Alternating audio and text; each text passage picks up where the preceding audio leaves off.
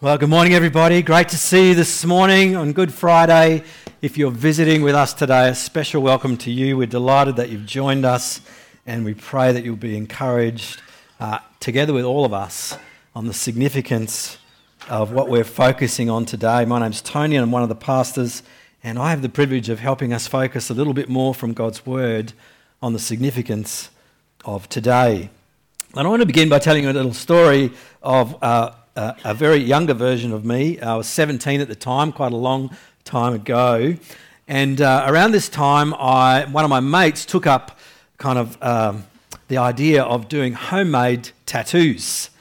And of course, uh, given that I was one of his best mates and I hung around with him uh, a lot, he asked me if I wanted one. And of course, I said, Yeah, of course, man. I'm, i was nowhere near being a Christian at this point, and I'm like, Yeah, yeah, yeah, I'll have a tattoo. And then he said, Well, what do you want me to do for you? I was like, Oh, good question. I haven't got a clue. Um, what shall I get done? Um, I know this is a shock to you, thinking that your pastor has tattoos or whatever, but um, I actually ended up saying, Well, um, I don't know, do a cross. How about you do a cross for me? Um, so he did. Um, it didn't really mean much to me, however, but I just happened to think, well, it was a pretty cool symbol, and yeah, I'll get a cross. I don't know of anything else, um, so I'll get one of those. I never really thought about what the cross means. I'd never taken a close look at what it pointed to, the significance of it. Um, Good Friday, which is, of course, the cross is central to, um, for me, that was just the beginning of a nice long weekend. Never really thought about it. Perhaps lots of people don't, but this morning we have the opportunity to do just that. We have the opportunity to take a closer look at it, to perhaps see a bit more clearly the significance of it, to just stop for a little while before we head into whatever we've got organised for today and think about it. Is the cross just a nice symbol? Or is something bigger happening there? And we're going to do it this morning from a slightly different vantage point. We're going to look at it from what we know as the Garden of Gethsemane, where we see some kind of interesting and unusual turmoil uh, in the very person of Jesus and also in what he prays for. So let's read it together, uh, with, and, and then we're going to pray, and then we're going to dive in and have a look for a little while at this event that Matthew records. Matthew 27, uh, sorry, 26, verse 36 through to 46. It'll be on the screen, but if you've got a Bible with you or an uh, app on your phone, please, yeah, feel free to turn up to it as well. Verse 36 of Matthew 26. Then Jesus went with them to a place called Gethsemane, and he said to his disciples, Sit here while I go over there and pray. And taking with him Peter and the two sons of Zebedee, he began to be sorrowful and troubled. Then he said to them, My soul is very sorrowful even to death. Remain here and watch with me. And going a little far- farther, he fell on his face and prayed, saying, My Father, if it be possible, let this cup pass from me. Nevertheless, not as I will, but as you will. And he came to the disciples and found them sleeping. And he said to Peter, So could you not watch with me one hour? Watch and pray that you may not enter into temptation. The spirit is indeed willing, but the flesh is weak. Again, for the second time, he went away and prayed, My Father, if this cannot pass unless I drink it, your will be done. And again, he came and found them sleeping, for their eyes were heavy. So, leaving them again, he went away and he prayed for the third time, saying the same words again. Then he came to the disciples and said to them, Sleep and take your rest later on. See, the hour is at hand, and the Son of Man is betrayed into the hands of sinners. Rise, let us be going. See, my betrayer is at hand. Let's just pray before we look at that together. Father, thank you so much for this opportunity that we have to stop, to pause, to slow down, and to think for a little while of the significance of this day and all that it points to. Please help us by your Spirit as we look at your word together to see with eyes that we might not otherwise have, to hear with ears that we might not otherwise have, and to respond with hearts that we might not otherwise have. We ask this for our good and for your glory. Amen. Well, what's clear from this story in Gethsemane, uh, recorded by Matthew, is the seriousness of what Jesus is about to face. It's interesting, Jesus has spoken actually of his impending betrayal and death by crucifixion many times. Uh, if you've read or if you've been tracking through Matthew with us, you'll know that. You'll know that he spoke about it happening, he foretold it happening, and even some of the specific details around it that he would be crucified, that he would be flogged, that he would raise the, on the third day, and so on. Uh, just a few uh, chapters earlier in Matthew 20, he said this, speaking uh, of himself, he said, The Son of Man came not to be served, but to serve and to give his life, there it is, to give his life as a ransom for many. He spoke about his death often. But here, in the Garden of Gethsemane, it seems that something has changed now in how it's affecting him, this reality of his impending death. Matthew records for us that Jesus began to be sorrowful in verse 37. And taking Peter with him and the two sons of Zebedee, he began to be sorrowful and troubled. Uh, Jesus then fleshes that out in more detail in verse 38 when he says to them, My soul is very sorrowful, even to death. So, something as we read that is clearly weighing on Jesus in a way that it hasn't previously or up until this point. And so, the obvious question is this what's changed? What is it that's weighing on him so heavily? Uh, each of the gospel writers record this event, and some with more detail than others. Luke uh, speaks of it, when he speaks of it, he speaks of uh, the fact that an angel from heaven appeared, strengthening him while he was in the garden. Interesting, isn't it? So, such was what Jesus was facing and experiencing that help came from heaven to assist him at this point in time in what he was facing. And Luke also goes on to record that such was the weight uh, upon him that his sweat became like drops of blood. It's a very rare physiolo- physiological condition that someone can experience if they are under serious duress for a significant period of time, that actually, their sweat can become, to, uh, at some points, uh, blood. And this was happening for Jesus. What's changed?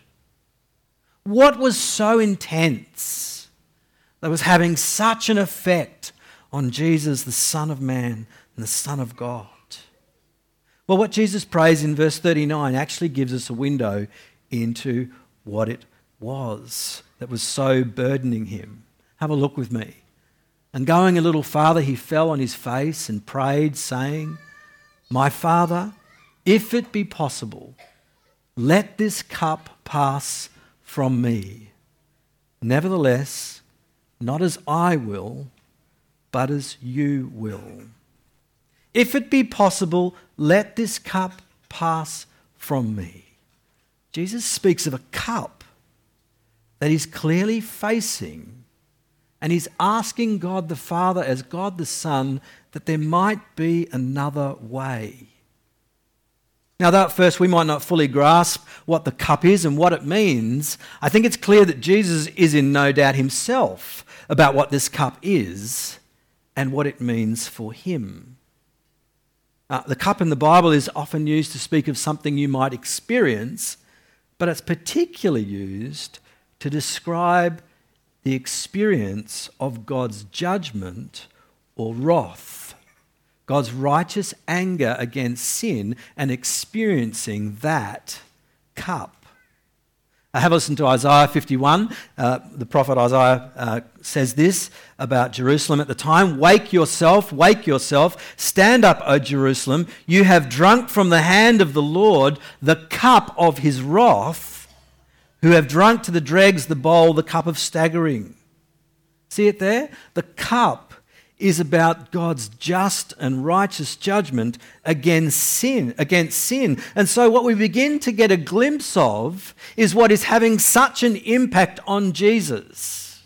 He's under no illusions about what he's about to face on our behalf. He is about to bear the full brunt of God's just and righteous judgment against sin.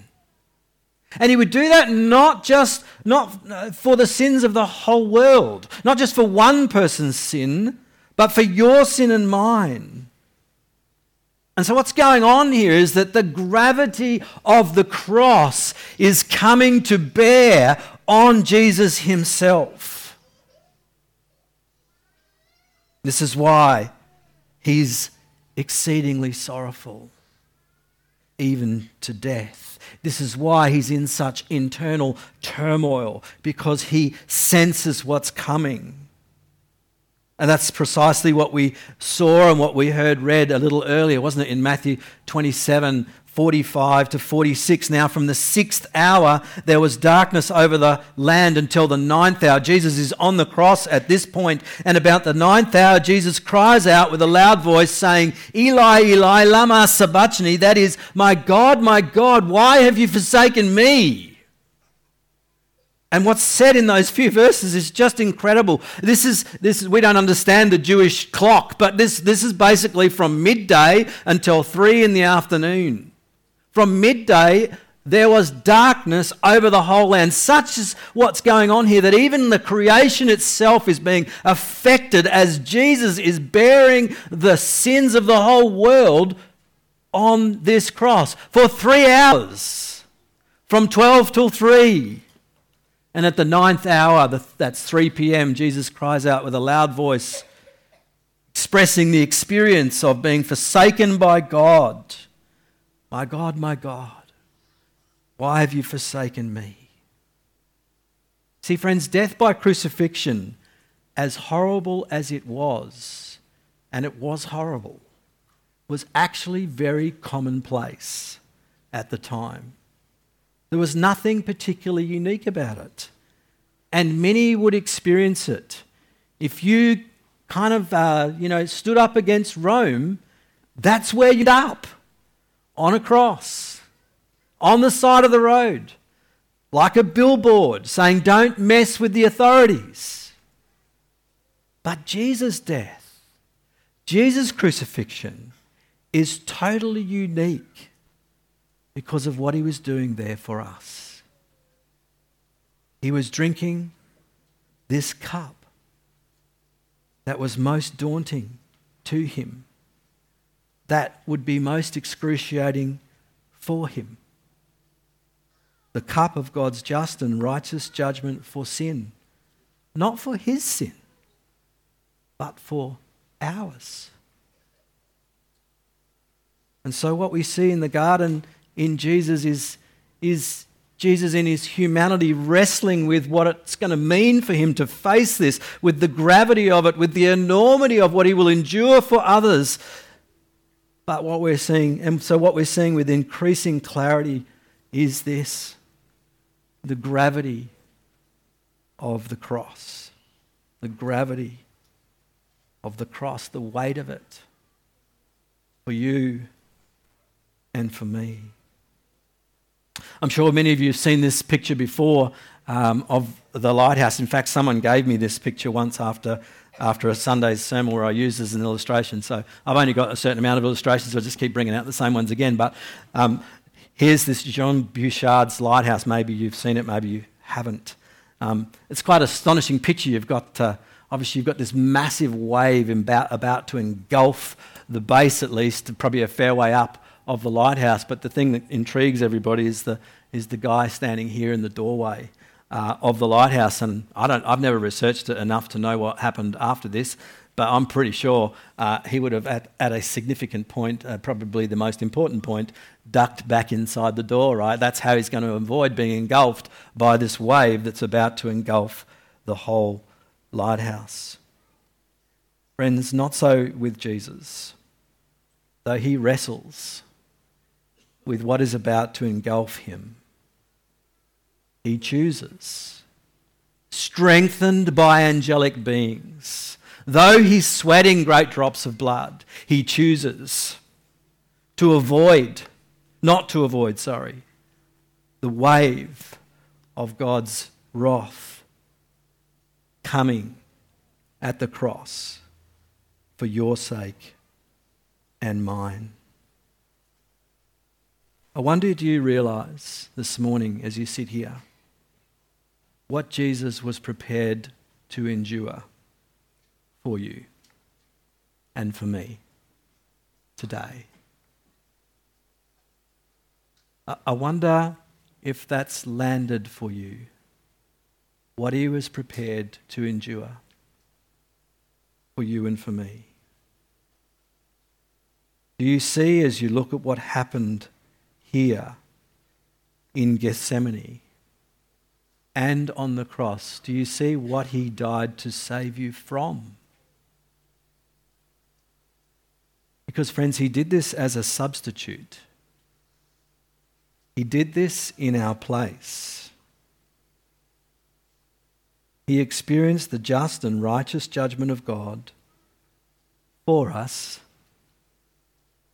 so it needn't be experienced by us. He was forsaken by God for us, so that we might be embraced by Him, though we are the sinful ones and he is the righteous one. This, of course, is why we call Good Friday Good Friday, because it's such good news for us. And as we see it, as we see the gravity of what was happening there, we see something else more clearly at the same time. We see the depth of God's love. Come with me again to verse 39 and verse 42. Verse 39 and going a little farther, he fell on his face and prayed, saying, My Father, if it be possible, let this cup pass from me. Nevertheless, not as I will, but as you will.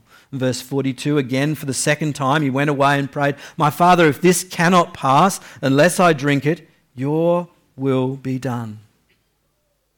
Friends, notice that though Jesus is facing the gravity of the cross and seeking another way, if possible, what we also see is that he's resolved to embrace it if that's what it takes. If that's what it takes to save people from their sins, if that's what it takes to carry out God's gracious will towards us as sinners, nevertheless, your will be done.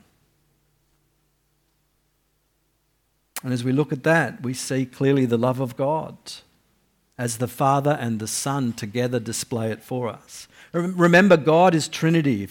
One God in three persons, Father, Son, and Holy Spirit. And so, if you like, there's this, there's this moment of wrestle going on within God Himself as Jesus faces the cross, the gravity of what's coming. And the thing that resolves it, God's gracious will towards us. Nevertheless, your will be done. Your plan take prominence. The gracious will of God towards us, which reveals his great love for us. And so, what we can see now is that Jesus goes on to the cross undeterred, doesn't he? Have a look at verse 45. And he came, came to his disciples after the third time and said to them, Sleep and take your rest later. See, the hour is at hand, and the Son of Man is betrayed into the hands of sinners. Rise, let us be going. See, my betrayer is at hand. Jesus goes to the cross undeterred. He says the hour is at hand, which is a way of him uh, speaking about the hour of his suffering. In other words, the planned predetermined, gracious will of God has come and it's now. The hour is at hand.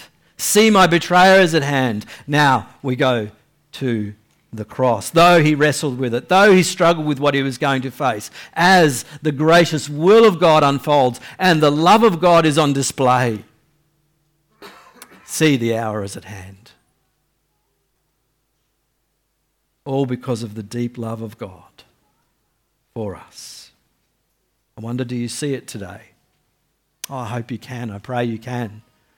see the depth of God's love for you this morning. It's the only explanation, friends, that makes sense of what Jesus is going to do on the cross. Only the depth of the love of God makes sense of Jesus willingly laying down his life for us. He didn't have to do it. In John 10, he says this No one takes it from me, speaking of his life, but I lay it down of my own accord. I have authority to lay it down, and I have authority to take it up again. This charge I received from my Father. He didn't have to do it, but he willingly laid down his life, fully aware of what was coming his way on that cross. No wonder John says later in his letter, uh, later on in the New Testament, when he was much older than when he wrote his gospel, in this is love. Not that we love God, but that he loved us and sent his Son to be a propitiation. Big word, just means a sacrifice of atonement for our sins. In this is love. Not that we love God, let's be honest, we didn't. But that He loved us and sent His Son to be a propitiation for our sins. And for many of you here this morning, the depth of that love has dawned on you and it's won you over. And now you do love Him. Maybe today might be a day when it does win you over for the first time and you start to have this kind of rising th- sense in your heart that this God is awesome, this Jesus is amazing, and He loves me and He died for me, and I want to I wanna love Him in response, in return. He's so worthy of it. I can't believe that He did that for me. Maybe today could be that day for you when that starts. How awesome would that be? How wonderful would that be? That today, the depth of the love of God lands for you. And you start to well up with love for Him in response. How do you know if someone loves you? By what they say or by what they do? Well, probably both. But not just by what they say. Here we've seen what God has done. And Paul echoes this thought in Romans 5. I haven't got it on there. But God shows his love for us in this. While we were still sinners, God said he loved us. No, he didn't. God shows his love for us in this while we were sinners, not once we got our act together, not, not once we became more moral, no, while we were sinners, what did God do? Christ died for us. Do you see it? More importantly, do you sense it? So I want to ask you this morning as we've taken just a few minutes to focus in on the cross and what was happening there. How little did I know when I was 17 and said, I'll do a cross. How might you respond to Jesus this Good Friday? How might I respond? There are lots of ways you can, but I want to suggest one for us, me included.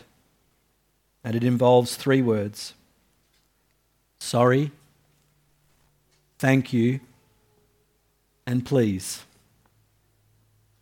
Sorry, Lord, sorry for my sins that have been ultimately against you. And sorry for what it cost you to pay for those sins. The gravity of what you went through to make atonement for me. But at the same time, thank you.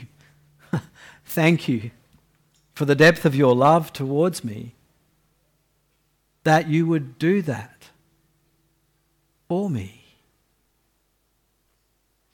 Thank you. I often think to myself, if Jesus walked into the room, what would I want to say to him? Probably just that. Thank you. And then please, please help me to love you from the heart in response to what you've done for me and to live my life to honour you. Can I lead us in prayer? Let's pray. I'm going to pray this prayer now, actually. Sorry, please, thank you. And if you're here and you've never done that and you want to start your a relationship with God through what Jesus has done for you, then maybe you can pray along with me. Something along those lines. Maybe for the first time. For the rest of us who have done it before, let's just do it again. It's never, it's never too old, it's never, it's never worn out. Let's pray. Lord Jesus, we come before you this morning and thank you that we've had this opportunity this morning to do so. And thank you that we've been able to look at your word just briefly and see what you went through for us. Lord, we are sorry for our sins, for living our lives our own way, for running our lives ourselves in opposition to you often, resisting you, rejecting you. Father, we're sorry for that. We want to say thank you too for sending your Son into the world in your great love for us as an atoning sacrifice for our sins. We thank you for the depth of your love towards us, that you would do that for us, though we have not loved you.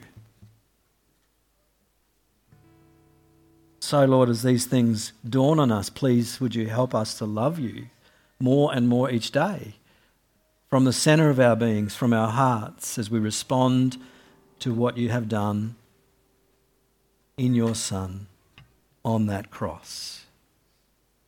May we honor you for it. You are so worthy of it. And we ask this in his name, in Jesus' name, the one who was forsaken for us that we might be embraced. Amen.